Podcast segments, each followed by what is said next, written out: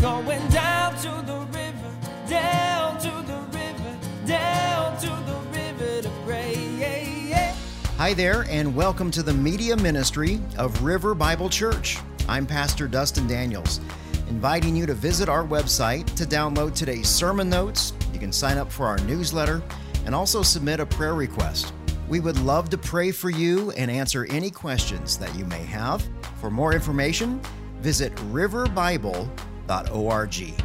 Now let's open up the Word of God together for today's message. Well, if you would please open up your Bibles to Mark chapter 15. We're going to be looking at verses 42 through 47 today. If you don't have a Bible, we got Bibles in the back there uh, right next to the AV booth. That is our gift to you. We want you to take that home.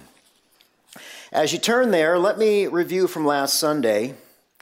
We learned how Jesus endured the last three hours on the cross.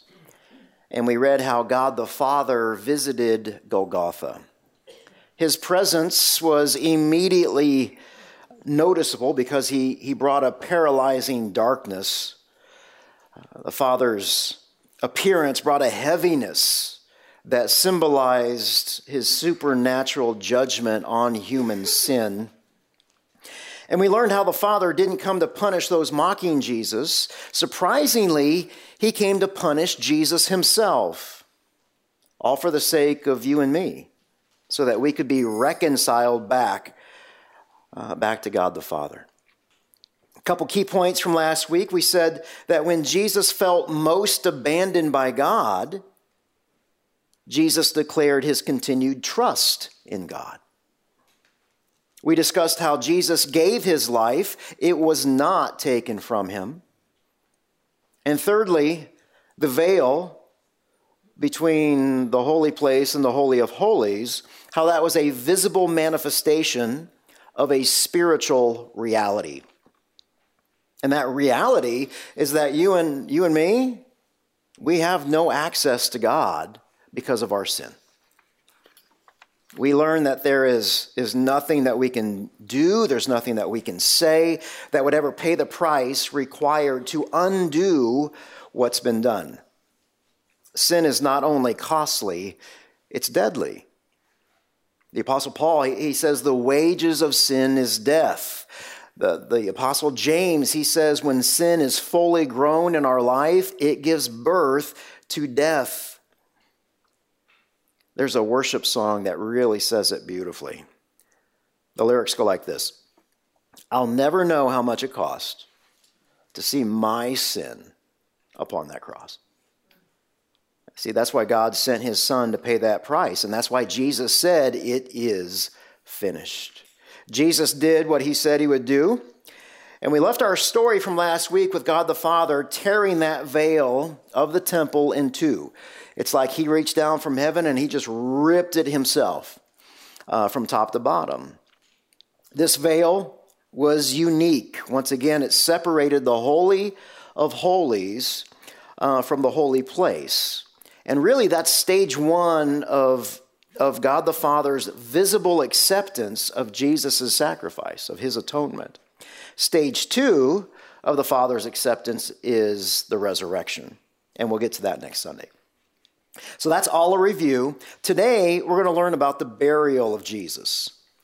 And it's odd to say this, but really, this is, this is the funeral for Jesus Christ. Now, we know from other parts of Scripture that Jesus is the King of Kings. Yet, this funeral that we're going to study today, it's anything but a ceremony for a king, let alone God's Son. It's important to meet the players in today's text. We're going to meet some new people. And these men and these women, they go well out of their way to honor Jesus when they think that all hope is lost. Why do they think that all hope is lost? Well, let's find out. If you would, please stand for the reading and the honoring of God's word.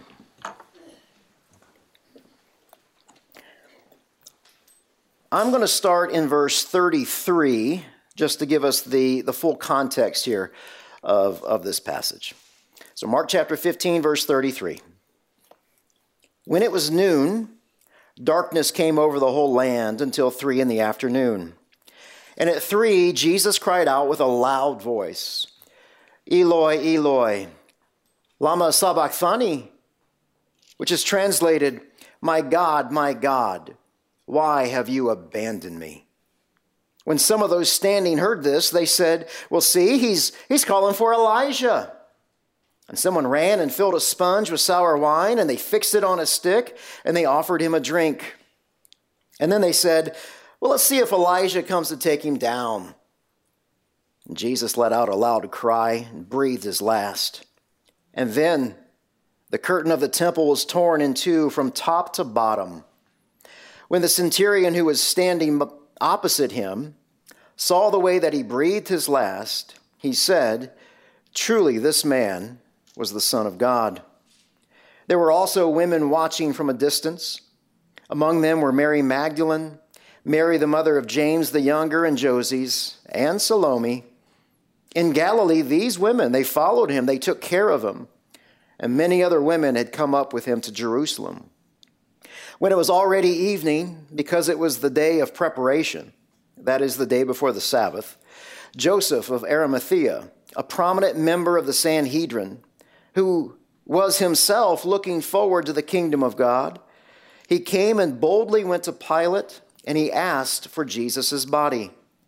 And Pilate was surprised that he was already dead. Summoning the centurion, he asked him whether he had already died. When he found out from the centurion, he gave the corpse to Joseph. After he bought some linen cloth, Joseph took him down, wrapped him in linen, and then he laid him in a tomb cut out of the rock and rolled a stone against the entrance to the tomb. Mary Magdalene and, the Mary, and Mary, the mother of Joses, were watching where he was laid. And this is the word of the Lord for us this morning. Father, the psalmist writes, How we long for your precepts. Give us life through your righteousness. And Father, we do pray that your words this day will bring us life. And it's in Jesus' name we pray. Amen. Amen. Let's take a deeper look here at verse 42. When it was already evening, because it was the day of preparation, that is, the day before the Sabbath. So notice right from the start here that there is an urgency to Jesus' burial. The text says, when it was already evening.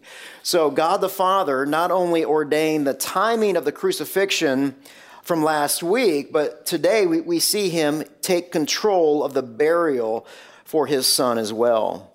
It's important to note here that the Jews have a different calendar than ours. Excuse me. Their days start at sundown rather than at midnight. So the time frame here in verse 42 is somewhere between uh, 3 p.m. and 6 p.m. on Friday afternoon. And we know from last week that Jesus died shortly after 3 p.m. So the day of preparation, that is appropriately titled because everything needed for the Sabbath, it had to be prepared the day before. The, the Jews were not allowed to, to work or shop on the Sabbath day, which is, it's our Saturday. Saturday is their day of worship. So all this preparation uh, for their day of worship, it must be done on Friday. Verse 43 Joseph of Arimathea, he's a prominent member of the Sanhedrin who was himself looking forward to the kingdom of God.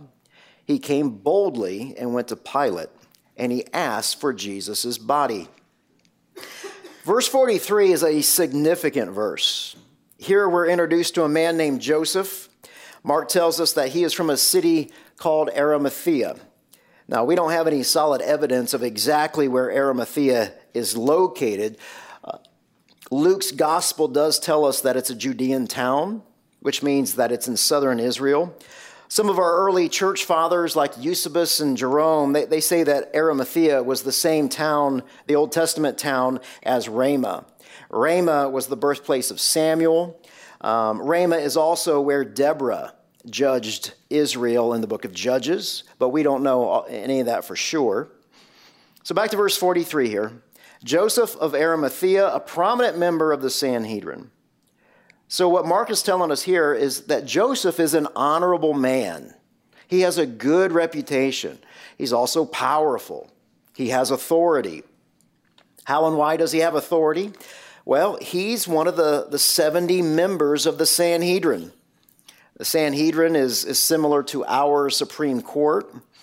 Uh, we don't know what role Joseph played in the Sanhedrin. We don't know if he was a priest or a scribe or an elder, but regardless, he is a good man with a good reputation. But not only that, but look what verse 43 says here who was himself looking forward to the kingdom of God. So Mark tells us that Joseph, he's just more than a, a pious Jew here. He's unlike the rest of the members of the Sanhedrin. Uh, remember, remember now that the, the Sanhedrin, that is the elite group of religious leaders that falsely accused Jesus, they arrested Jesus, they beat Jesus, they mocked him. They're the ones that led him to Pilate. Both Matthew and John's gospel tells us that Joseph was a covert disciple of Jesus. And by the way, Joe's not the only one within the, within the Sanhedrin. We also know that Nicodemus visited Jesus. We also know that Nick stood up to the, to the Sanhedrin's legal proceedings against Jesus. Verse 43 So Joe boldly he goes to Pilate and he asks for Jesus' body. So picture the scene now. It's late Friday afternoon. Joseph goes to Pilate. Now, this proves a couple things. Number one, that, that Joseph carries some weight here socially and politically. Because if he didn't, he, he would have never uh, have met, uh, Pilate would have never met with him. Mark says that Joseph went boldly. So Joe's actions really are incredibly courageous here. Why is that? Well, because Joseph's request clearly aligns himself with Jesus. Joe moves from being a secret disciple to a disciple. And that's huge. Why? Well, Joseph was running the risk of being expelled from the Sanhedrin, and the risk becomes even more elevated because there is absolutely nothing in it for Joe now. I mean, Jesus is dead. The dream's over, you know? So everybody thinks. Several questions come to my mind when I, when I read this text about Joe's boldness here. Let me ask you do you think that Pilate was in a particularly good mood in the afternoon after the morning that he just had? What do you think Joe's Sanhedrin buddies would have thought about this request to Pilate? Yeah. Can you imagine what Pilate was thinking? as, as Joseph is asking this question. I mean, the irony of the Jews demanding Pilate to crucify Jesus in the morning, and now he's got another Jew standing right in front of him, part of the same exact group, who's asking for the body so that he can give Jesus a proper burial in the afternoon. This is just hours later. Is it no wonder that Pilate hated the Jews? He, he can't figure them out. I think Pilate may have been thinking something like this Wasn't it your group that blackmailed me into this crucifying this man in the first place? After I told you guys time and time again that he's innocent? And now you want the body to bury him. Unbelievable. Mm, yeah. Absolutely. Well, it's, it's all part of God's providence, right? So, so yeah, re- this request took incredible courage. It took incredible boldness from Joe. Um, but we, we learn a little bit more detail from Luke's gospel, Luke 23 50. Let me show this to you. There was a good and righteous man named Joseph, a member of the Sanhedrin, who had not agreed with their plan and their action. So, that I think is a pretty good lesson for us today. Uh, we too must be careful not to paint people or, or gr- groups of people with a broad brush. How do we do that today? Oh, those crazy Catholics, have you heard what they've done here lately? Those liberal Lutherans, man, they're out of their mind. Those Methodists, what are they doing? No, no, no, no, no, no. We want to be real careful to paint with that real broad brush because we don't want them doing that to us, do we? So back to verse 43. Joe boldly went to Pilate. He asked for Jesus' body. Now, most of the time, the Romans would let the bodies hang on the cross for days. On occasion, a relative or a close friend would have requested the body and provided a proper burial. Apparently, the mother of Jesus, though, she was so distraught that she could not make a decision. All of Jesus' male disciples, they're AWOL, right? John finally shows back up. But think about this everyone, guys, everyone who is associated with Jesus is completely and utterly unprepared for Jesus' burial. No one thought this through. This is an unexpected moment of crisis. Now, if somebody doesn't step up, if somebody doesn't lead, if somebody doesn't do something quickly, Jesus' body is going to be treated like a homeless criminal. Even worse, a pagan. Because it was, it was the day of preparation. And, and Pilate already agreed to take the bodies off the cross quickly. John tells us that they broke the legs of the other two criminals, right? So they could die faster. So, what they're getting ready to do now is that the soldiers are going to drag these bodies away and they're going to throw them into the garbage dump outside of Jerusalem. The garbage dump was called Gehenna. Jesus made an illustration of Gehenna, right? About hell. So, here it is at this moment. It's in God's providence where Joseph of Arimathea, he takes the initiative, he goes, he asks Pilate for the body to prevent that from happening. How does Pilate respond to Joe's request here. Verse 44. Well, Pilate was surprised that Jesus was already dead. He didn't believe him. So, summoning the centurion, he asked him whether he had already died. So, why was Pilate surprised? Well, death by crucifixion typically took two days or more, and that's the whole point of crucifixion to die painfully to die slowly so that people would not commit crimes against Rome. Crucifixion, the whole thing was just a, a deterrent. So back to verse 44. Pilate summoning the centurion, he asked him whether he had already died. So Pilate makes Joseph wait. Can you imagine what's going through Joe's mind as he's waiting? As the soldier, he's got to walk back to Golgotha, which is nearly a mile. He's got to summon the centurion, then they have to walk back.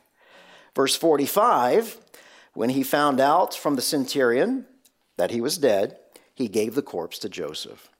So the centurion finally shows up, confirms Jesus' death. Verse 46 After he bought some linen cloth, Joseph took him down, wrapped him in the linen, and then he laid him in a tomb cut out of the rock and rolled a stone against the entrance to the tomb. So we learn in verse 43 that Joseph was a secret disciple of Jesus. Verse 46 here proves it.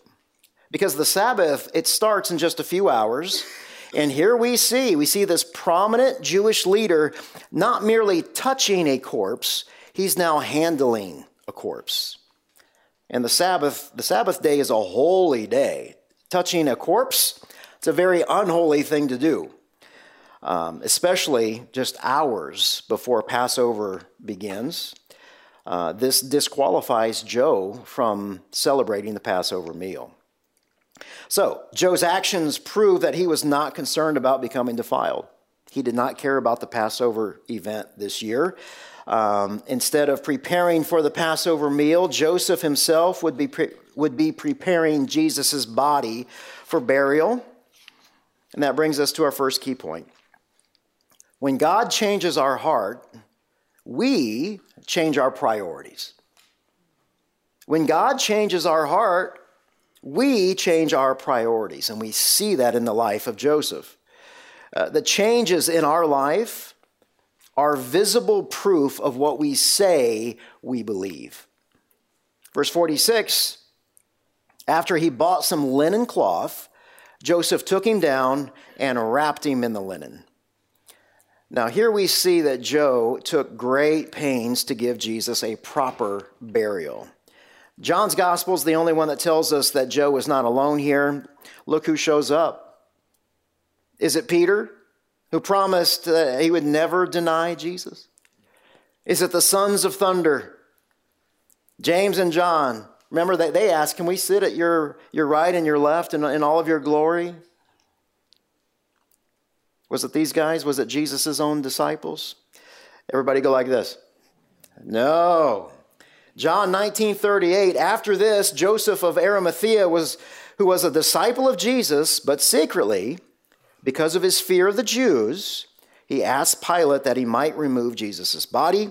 Pilate gave him permission so that he came and took the body away. Verse 39 Nicodemus, who had previously come to him at night, he also came, bringing a mixture of about 75 pounds of myrrh and aloes. And then in verse 40, they, they took Jesus' body, they wrapped it in the linen cloth with fragrant spices, according to the burial custom of the Jews. Two things to note here. It would have been nearly impossible for one person to take Jesus' body down off that cross from a, from a practical perspective. So we know that Joseph had help from Nicodemus. John's gospel confirms that.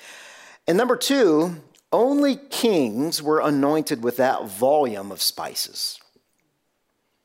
Verse 46 continues After he bought some linen cloth, Joseph took him down and wrapped him in the, in the linen. Make a note here jo- Joseph is the leading character throughout this narrative. He's the one that's in charge of the whole situation. And, th- and that's why Matthew, Mark, and Luke, they don't mention Nick at all. They, they focus on, on Joe. Now, Joseph must have been a very wise and compassionate man because he had the emotional maturity here to buy linen as he walked from Pilate's palace back to Golgotha.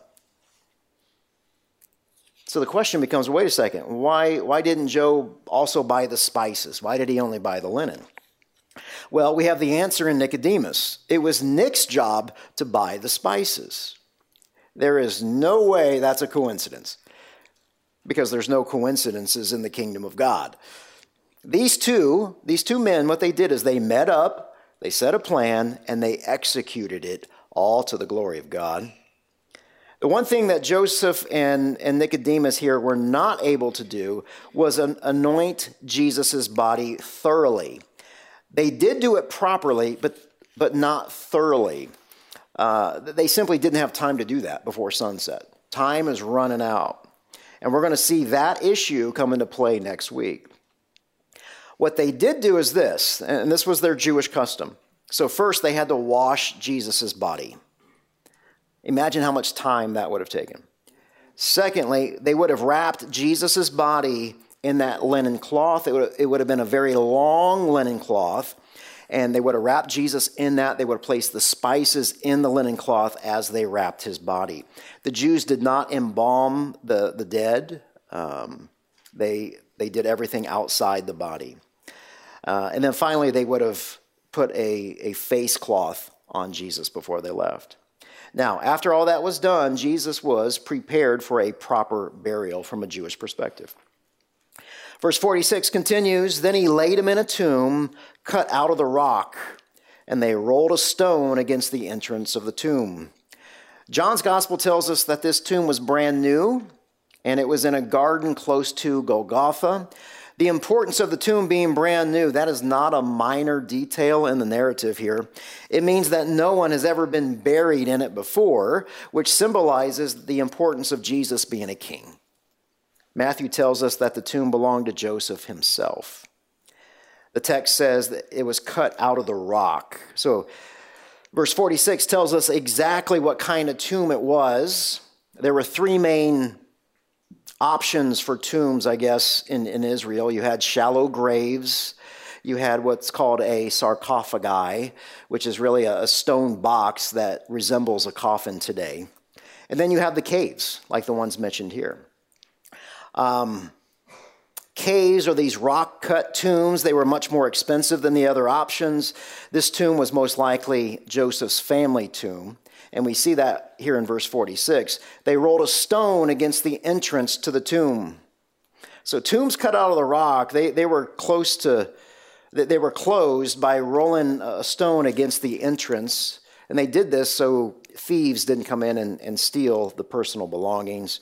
Many times the dead were, were buried with their earthly belongings.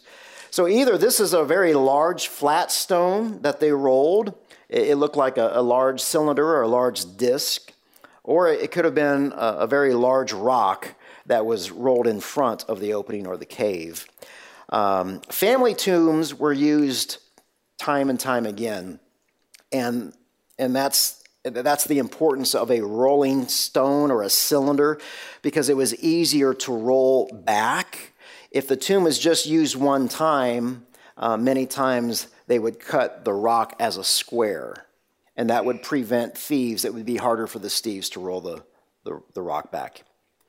Now, the amazing thing with Jesus' burial here is that it fulfills Old Testament scripture.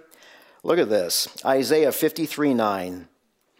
He was assigned a grave, so that's Jesus. Jesus was assigned a grave with the wicked, but he was with a rich man at his death. So this is a this is a fascinating prophetic verse. No one would have been able to fully comprehend the implications of this verse until after Jesus died. Because remember, the Romans, they planned on throwing Jesus' body into Gehenna. Now look, look at the verse. He was assigned with a grave with the wicked. Jesus, they were getting ready to throw his body with the other two thieves into a garbage dump. And yet, the Father disrupts man's plans so that his son would indeed have a proper burial in Joseph's tomb, fulfilling Isaiah 53 9. Dang, that's cool. Amazing. Verse 47 Mary Magdalene and Mary, the mother of Joses, were watching where he was laid.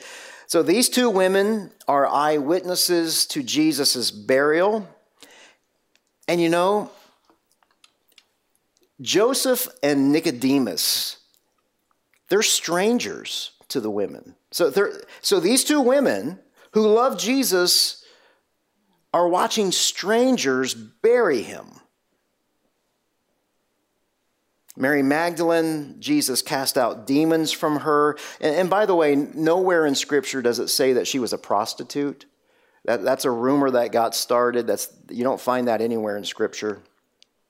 Um, the other Mary, Mark has told us in, in chapter 6 that Jesus had brothers named James and Joses. So the other Mary is Mary, uh, Jesus' mother. So the two Marys, they're eyewitnesses of the crucifixion. That's an important note for next Sunday as well. So that's, that's the funeral. That's the burial of Jesus, the Son of God, the Son of Man. Um, is that the end of the story? Jesus is dead and buried, dot, dot, dot, the end. Period. Does Jesus just die as a martyr? Was Jesus a good man who taught good moral things and he just dies a martyr's death?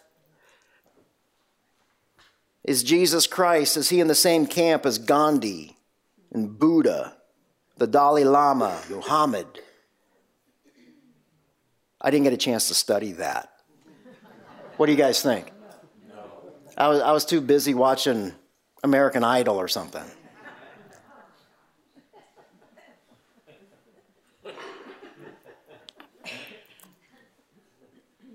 Next Sunday, we get to the heart of the gospel. Gandhi, Buddha, Dalai Lama, Mohammed, every other spiritual leader, they're still dead. They're still dead.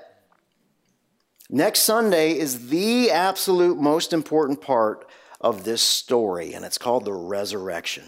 Why is it the most important part? The Apostle Paul says this in 1 Corinthians 15 13. If there's no resurrection of the dead, then not even Christ has been raised. And if Christ has not been raised, then our proclamation, that's in vain. And oh, by the way, so is your faith. Uh oh, I was right. In other words, if Jesus didn't walk out of his grave after being dead for three days, then I'm a liar for everything that I've taught you over the past almost two years now going through the book of Mark. I've been lying to you for nearly two years. And not only that, but you're a fool for believing me. Why would I be a liar and why would you be a fool?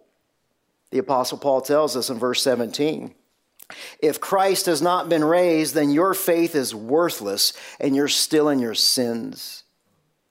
Dear friends, if Jesus doesn't walk out of that grave, we've all been lied to. And there is no hope for eternal life. There is, on, there, there is no heaven. There's only hell if Jesus did not walk out of that grave, if the Father did not raise him from the dead. Does God the Father accept Jesus as the substitute for our sin? Does Jesus make propitiation for us? Ah, we'll have to come back next Sunday and find out. Father in heaven, you have given us a spoiler alert here. Some of us have read ahead. And we know, we know that indeed you have raised your son from the dead. And we will never, ever, ever be able to say thank you enough. And, and that's why we come. That's why we come in worship. Your son is not a martyr, he is not dead. He's very much alive. And he's ruling the entire cosmos, and he's coming back very, very soon. Father, I pray that this message of Jesus being alive, that it would drive us to our knees in repentance this week I pray it penetrates our hard hearts. I pray that this message of Jesus' birth, his death, and his resurrection, it just flows from our lips, and we would proclaim it to the people, all the people that you place in front of us this week. I pray for our God intersections. I pray that your little church on the hill is prepared for your divine disruptions to our plans this week and that you would, that you would give us this incredible privilege to share this life giving message called the gospel. And it's in Jesus' name I pray. Amen. Amen. Amen.